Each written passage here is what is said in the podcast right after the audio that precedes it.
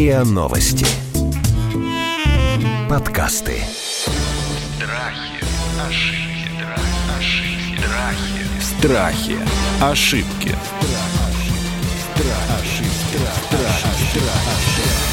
Здравствуйте, это подкаст «Страхи и ошибки». Меня зовут Наталья Лосева, и в этом сезоне мы говорим не только о популярных страхах, но и о заблуждениях, ошибках и разбираем их. Ну и решаем, как с ними справляться тоже. Сегодня мы говорим о зависти. Ну, скажите ко мне, что вы никому ни разу не завидовали, я вам не поверю. Так вот, зависть. Может ли она быть позитивной? Может ли она быть конструктивной? Может ли она не отравлять жизнь и быть чем-то полезным? Мы это обсуждаем звездным составом. Иван Хватов, кандидат психологических наук и эволюционный психолог. То есть все на кошечках применительно к людям. Полина Гавердовская, клинический психолог и гештальтерапевт, супервизор Московского гештальт-института. И Леонид Маковский, руководитель дизайн-проектов, как только что мы выяснили, еще наш коллега, он тоже запускает свой подкаст. Итак, Леонид, вы тот взрослый человек, который осмелились прийти поговорить про зависть. Обычно люди не очень любят, так сказать, эм, декларировать это свое свойство и качество. Все завидуют, но завидуют молча. Да, завидую молча. Значит, вы решили завидовать не молча, решили прийти к нам. И я знаю, что у вас есть какая-то история, связанная э, с детством, со школьной жизнью. Давайте. Да, здравствуйте. Э, история, связанная с моим детством. Я решил открыто о ней рассказать, больше не держать в себе, чтобы эта зависть... Хотите больше... дешевой славы, чтобы вам все завидовали? И прорекламировать подкаст. Ну, это немного попозже. Ну, давайте. В целом, расскажу немного свою историю. Я родился в городе Артем, Приморского края, и примерно через два года после моего рождения родители решили переехать в славный город Москва,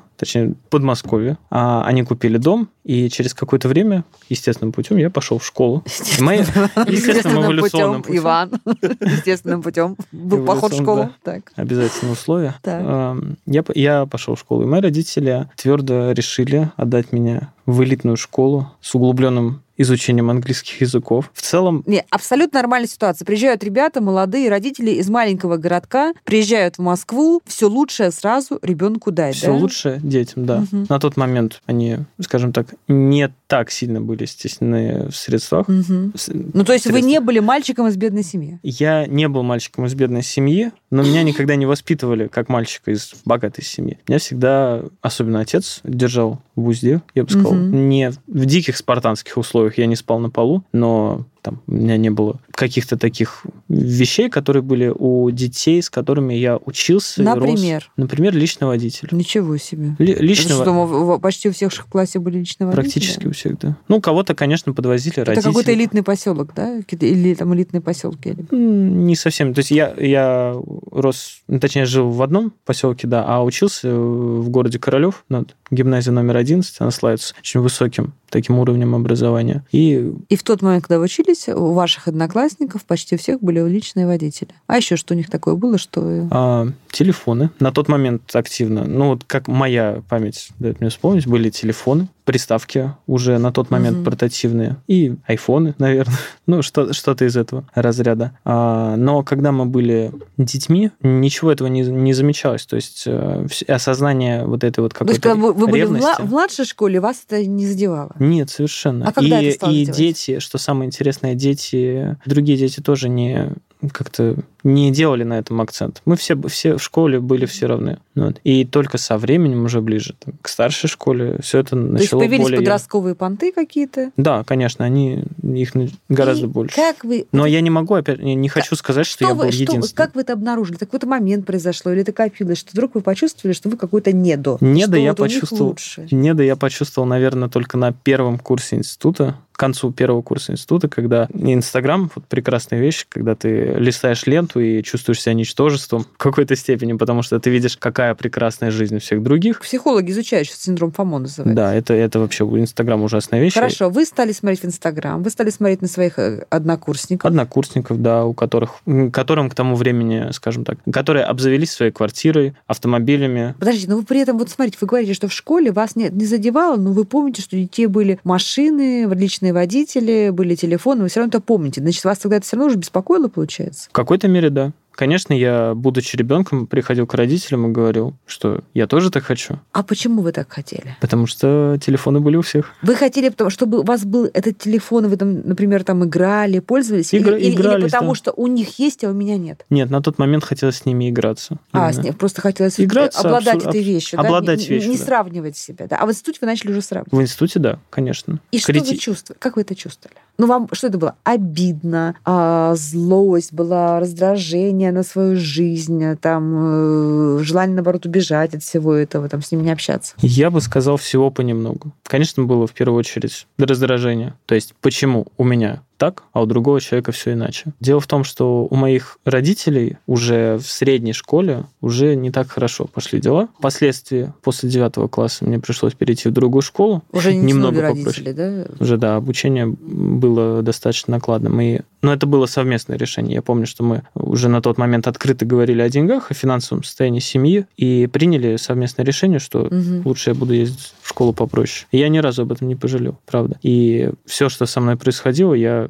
только счастлив, что это произошло именно так. Вы сейчас завидуете? Нет. Вы как-то специально прорабатывали эту историю? Да, я общался внутри себя, в глубине своей души, общался сам с собой. Вот давайте поговорим теперь о феномене зависти с специалистами с разных сторон. Вот смотрите, я когда лингвистически, филологически, скажем, гуманитарно об этом рассуждаю, вдруг поняла, что в литературе, в словоформах каких-то, да, в устойчивых, там, в идиомах, в устойчивых словосочетаниях нет ни одной даже нейтральной коннотации зависти. Да? Это всегда негативное. Да? Лопнул от зависти, да, засохнешь от зависти. Помните, у Каверина есть прекрасная э, одна из сказок, э, сказок Каверинских про великого завистника, когда он там толстел, толстел, лопнул в конце концов, да, от зависти. Э, Пожелтел от зависти. Зависть там сгрызает. э, зави- Ну, то есть зависть всегда имеет негативную коннотацию. То есть это какая-то отрава, если сформировать представление о феномене зависти из литературы. Да? А я считаю, что это очень много, потому что вообще все, что оставляет следы в языке, это правда и нам о многом рассказывает. Ну и как мы любим, Иван,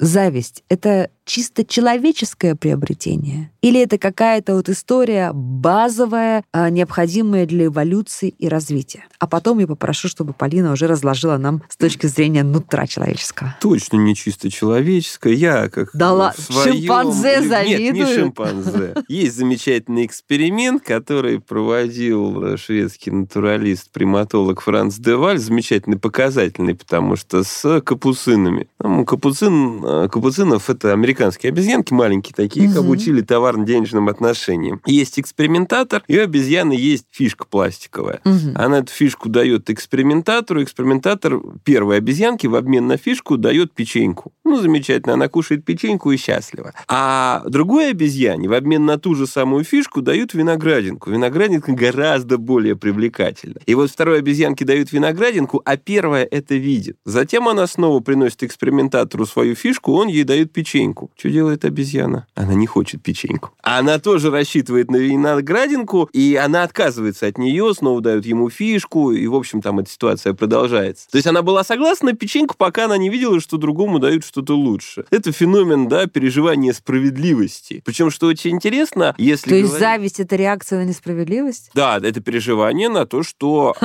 Причем обратите внимание, смотрите, а, здесь есть очень важный момент. Кому мы чаще всего завидуем, да? Ведь а, можно завидовать какому-нибудь там мультимиллиардеру или английской королеве, или Брэду Питту, или кому-нибудь еще. А можно завидовать соседу, который купил себе новую машину, новую квартиру или что-нибудь еще. То есть завидуешь, мне кажется, чаще тому, что как бы тебе гипотетически досягаемо. Да, мы чаще всего завидуем людям, во-первых, которые находятся примерно на том же социально-экономическом статусе, что и мы, и возраст Ну, примерно в случае с такой. Леонидом одноклассники в Да, той же школе, Да, да? да. Мгм. Одноклассники, одногруппники в, в, там, студенческой группе и так далее. Мы не будем завидовать людям, которые иные по возрасту, иные совершенно по статусу. Да? И э, в этом отношении это чувство совершенно нормально, оно позволяет э, нам сплотиться, да, создать э, коллектив и создать социальную группу, и, в позитивном ключе это стимулирует нас к росту. Смысле, группу завистников имеете? А, не группу завистников, а в смысле научиться такому феномену, как сравнение. То есть э, я сравниваю себя с другими, я понимаю, чего я хочу добиться, я понимаю, в чем он лучше, а если он лучше в чем-то, то почему он добился этого, я не могу, а что, соответственно, мне нужно в себе развить для того, чтобы достичь тех же самых результатов. И в этом смысле зависть, она стимулирует, э, там, называйте это как хотите, совершенствование, рост и так далее. Да? То есть здесь, понимаете, два момента. Здесь может быть, как это в анекдоте, чтобы я так жил, то есть я хочу стать таким Мгм, же или мгм. добиться. А вот в негативном ключе это приводит к другому, чтобы ты так жил. Когда я хочу, чтобы ты страдал, когда я радуюсь тому, что у тебя там эта машина разбилась на следующий день. Не то, что я купил себе телефон, добился какого-то статуса, а то, что ты упал. Да? Э, И вот это уже э, не очень, наверное, хорошо. Но то, что это не только человеческое, абсолютно точно. Это есть, у, по крайней мере, у других приматов, что нормальное явление. Смотрите, Полин, тут Иван как-то все это романтизировал и оправдал, честно говоря. Я не очень понимаю, потому что мне так кажется, что, ну, хорошо, ну, вот у тебя, э, не знаю, там, ты вот родился с длинными, родилась с длинными ногами, ростом метра восемьдесят, и, значит, волос у тебя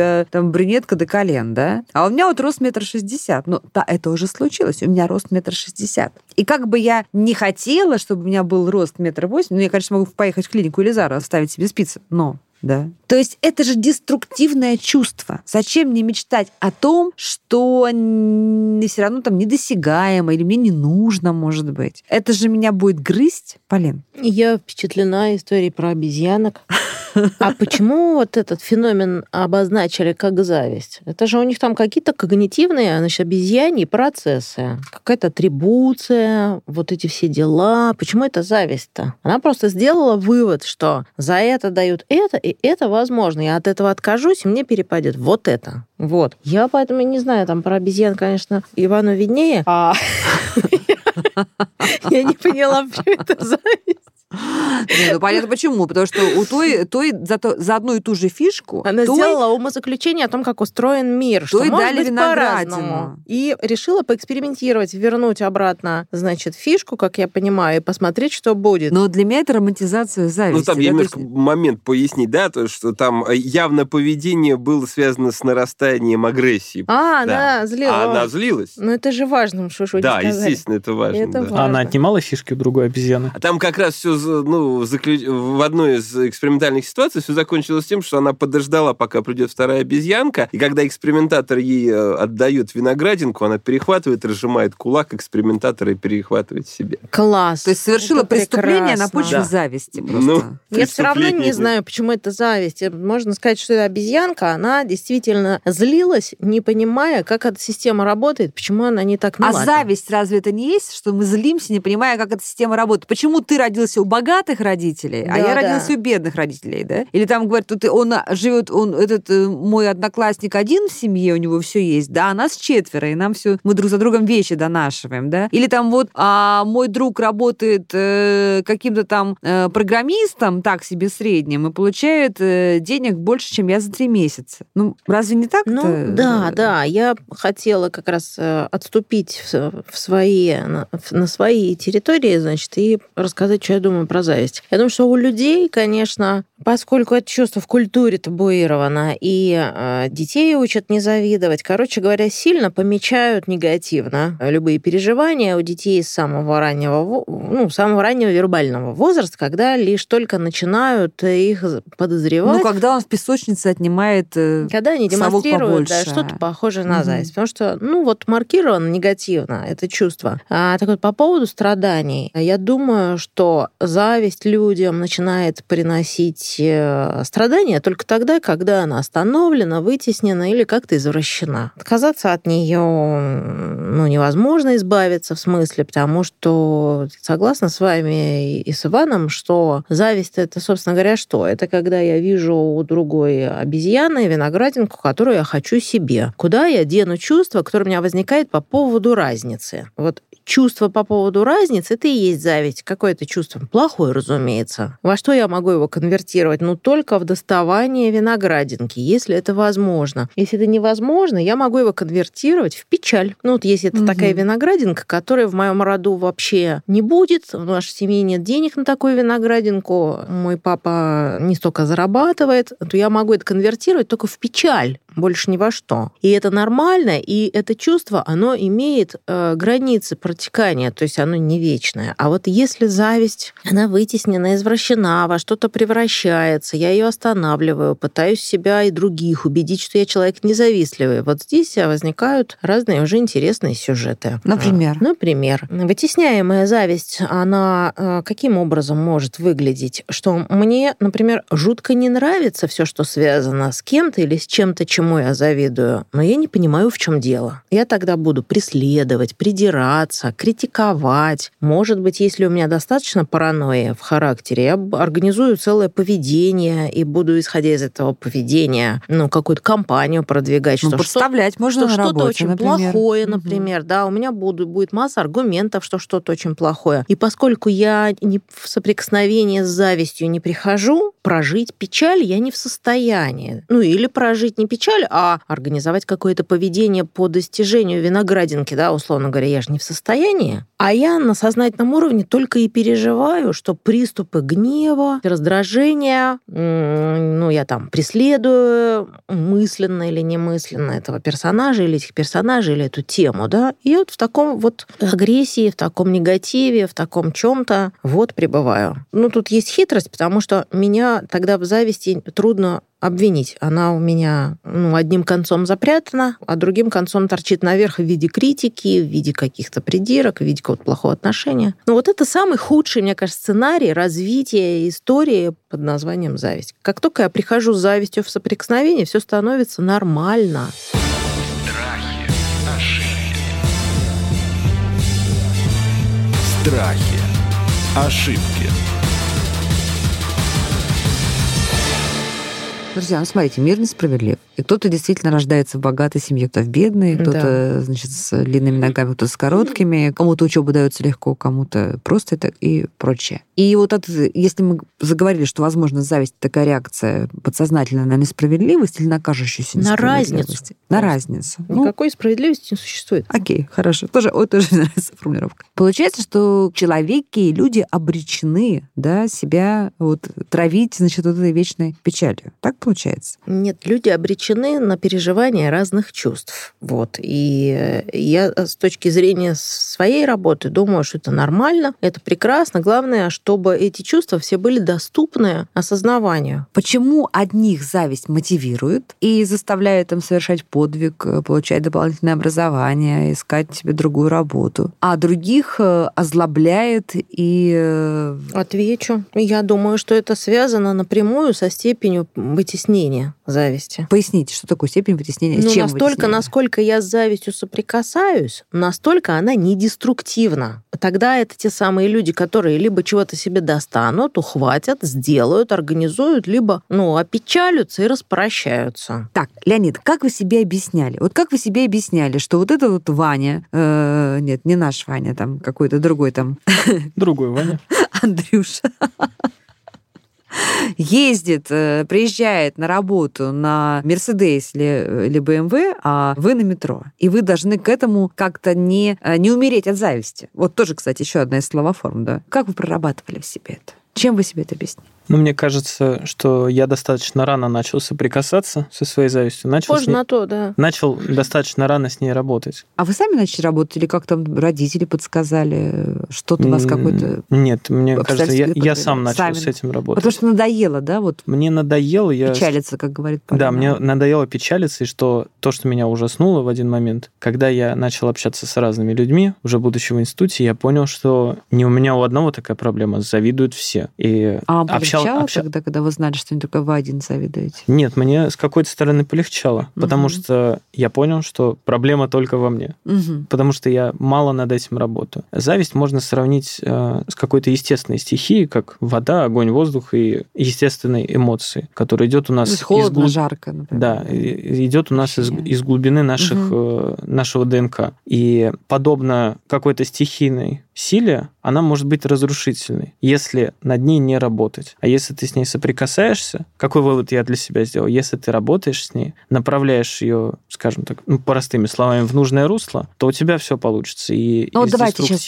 без обобщения. Прям что вы делали? А, в первую очередь, скажем так, посреди обучения в институте, после второго курса института, я пошел в армию, потому что была какая-то... Я могу по-простому говорить, безнадега, безнадега, что ничего не хотелось, не... я думал, что институт мне не нужен, как-то все это не приносило не результата радовало. и не радовало совершенно. То есть первый курс института я только отучился с каким-то более или менее рвением, а потом узнал, сколько, какие зарплаты в сфере и, и ближайшие энное количество лет. Немножко меня это подрастроило. И мой папа сказал мне, сынок, сходи в армию, подумай о чем-нибудь в своей жизни. Я почему-то не побоялся этого и сказал, да и хорошо, ладно, сходим, посмотрим, каково там. Меня не пугали ни рассказы про армию, ни слухи, ни, ничего из этого не подтвердилось. Но единственное, что я чувствовал себя там немного одиноко и очень часто заглядывал внутрь себя. Я не люблю стоять на месте, не люблю заниматься какой-то однотонной деятельностью, а в армии только ей приходилось заниматься. И очень часто во время занятий этой монотонной деятельности я обращался внутрь себя и вел диалог с самим собой. И например? разбирал разные жизненные ситуации. Ну, например, как звучал этот диалог, например? Как диалог с человеком, от которого тебе нечего скрывать. Ну, вы говорите, Лень, ну что ты завидуешь, да? Ну вот что ты завидуешь, да. Ну вот зачем? Ты же знаешь, ну, адекватно, критически ты понимаешь, что дело ведь... Э, ты же не знаешь, через что прошел человек, чтобы у него было все именно так. Или, может быть, он просто ему повезло. Это же мир, сплошная математика, случайности. У него так, у тебя так. И что тебе нужно сделать для того, чтобы как-то под... качественно подняться на этот уровень? чтобы у тебя было так. А в вашем диалоге звучала такая идея, что вы говорили себе, Лень, а может тебе это не надо? Вот может быть было. то, что... Одно, однозначно было. Я думаю, может быть, тебе не нужно идти туда, добиваться этого. Может быть, надо плыть по течению, и все будет хорошо. Наверное, склад характера не дал мне возможность просто плыть по течению и надеяться на кого-то. Вот что вам в итоге помогло вытеснить зависть и чем вы ее заместили? Я, что мне помогло? Наверное, ощущение того, что твоя жизнь только в твоих руках, и тебе больше не на кого надеяться. То есть раньше я надеялся на родителей, опять же, это, наверное, пошло еще с детства, потому что я думал, что ну, сейчас, ну, сейчас повезет. Сейчас, сейчас повезет, сейчас папа все сделает. И тут вы поняли, так. что нужно заработать ручками. Ну, это я понял достаточно, опять же, рано. То есть на первую работу я пошел где-то в 14, а не в 15 лет. Я начал работать в Макдональдсе. Ничего такого особенного. То есть приучали меня все равно к труду. Но это мотив был, скажем так, родительский. Потеряли вы мотивацию к развитию, когда вы для себя решили вопрос зависти? Нет, нет, я не потерял, потому что как раз заместил это чувством того, что тебе больше не на кого надеяться. Кто, если не ты? То есть вы стали как бы соревноваться не с кем-то, а с собой. С самим собой. Вот да. самим собой вчерашним, например, да? Вот я сегодня вырос на, на день, да, и я завидую себе завтрашнему. Зави- завидую О, классно, завтрашнему. я придумала Это очень формулу. классная фраза. Это концепт. Мы сейчас с вами вместе придумали эту концепцию. Страхи, ошибки. Страхи, ошибки. Почему человеку, дорогие эксперты, не удается довольствоваться и получать радость от обладания тем, что он обладает? Вот, знаете, у меня такой вопрос тем, кто завидует. Я к себе тоже его задаю, когда я тоже, на самом деле, прорабатывала историю зависти. Вот, я тоже хочу сказать, что я ее, надеюсь, успешно давно прошла уже, да, меня немножко по-другому это было. Но вот я себе что говорила, да? Я себе говорила так, с чем сравнивать, да? С чем сравнивать? У меня нету виллы на берегу океана с 20 комнат, у меня нет своего самолета, да, у меня нет того-того, ну и целый список. Но я ведь могу сравнить свою жизнь с э, теми людьми из 7-миллиардного населения, их найдется очень много, вся Африка, у которых даже близко нет того, что есть у меня не только материального, да, но и в том числе там, в семье, в друзьях, там, в эмоциональном. И вот это для меня стало, например, решением проблемы. То есть вместо того, чтобы себя загонять в сравнение с кем-то, кто хуже меня, да, глупее меня, ну как, мы же так всегда говорим, да, что он, он хуже, он глупее, там, ему все легче дается. И ты всегда обречен страдать из-за этого, то, что говорит Полина, печалиться. Но тут ты сравниваешь себя с другими людьми, и даже становится неудобно перед ними, да, и ты уже сам себя ощущаешь ощущаешь где-то, может быть, таким вот баловнем судьбы, незаслуженным счастливчиком. Или это я так себе на время пластырь прилепила? Ой, И почему людям не удается, почему нам естественным образом с рождения не получается радоваться тому, э, чем обладаем? А, смотрите, вопрос очень много вы задали. Давайте я для начала так отвечу. Потому что наша психика стремится к новизне. То есть, грубо говоря, что такое счастье? Это краткий миг переживания позитивной эмоции в тот момент, когда реальный результат вашей деятельности совпал с ожидаемым или даже просто с мечтой. Вот когда вы действительно получили то, может быть, о чем вы мечтать не могли, вы испытываете счастье. И не присытились этим пока еще. Да, но потом вы привыкаете к этому, а как Очень э, быстро. Да, пословица говорит, хорошему быстро привыкаешь, и, соответственно, наша психика стремится к новизне. Мы хотим еще больше, еще больше, еще больше. Это нормальное явление, причем я здесь абсолютно точно могу сказать, что характерно не только для человека, но и для других животных совершенно, абсолютно. Именно поэтому, ну, можно себя сравнить с человеком, у которого вообще нет ничего. Да, ну, замечательно, но я-то хочу двигаться в другом направлении. Слушайте, но при этом ведь нет ни одного животного, которое бы занималось, ну, или, может быть, я ошибаюсь, но, во всяком случае, большинство животных не занимается, например, накопительством. А хомячки там что-то... Белочки. Белочки закапывают. Пеликаны. Ну, Ну, знаете, а, да, э, Иван Петрович Павлов, наш известный физиолог, это называл рефлекс цели. Он говорит, каждый из нас стремится к коллекционированию. Только кто-то что-то свое коллекционирует. Кто-то деньги, кто-то марки, кто-то знания, хорошие привычки, манеры. Ну, это типично. Нарушая равенство Да. и приходя к вот этой разнице, да, которая не, которую мы замещаем слово Нет несправедливость. его равенства и нет справедливости.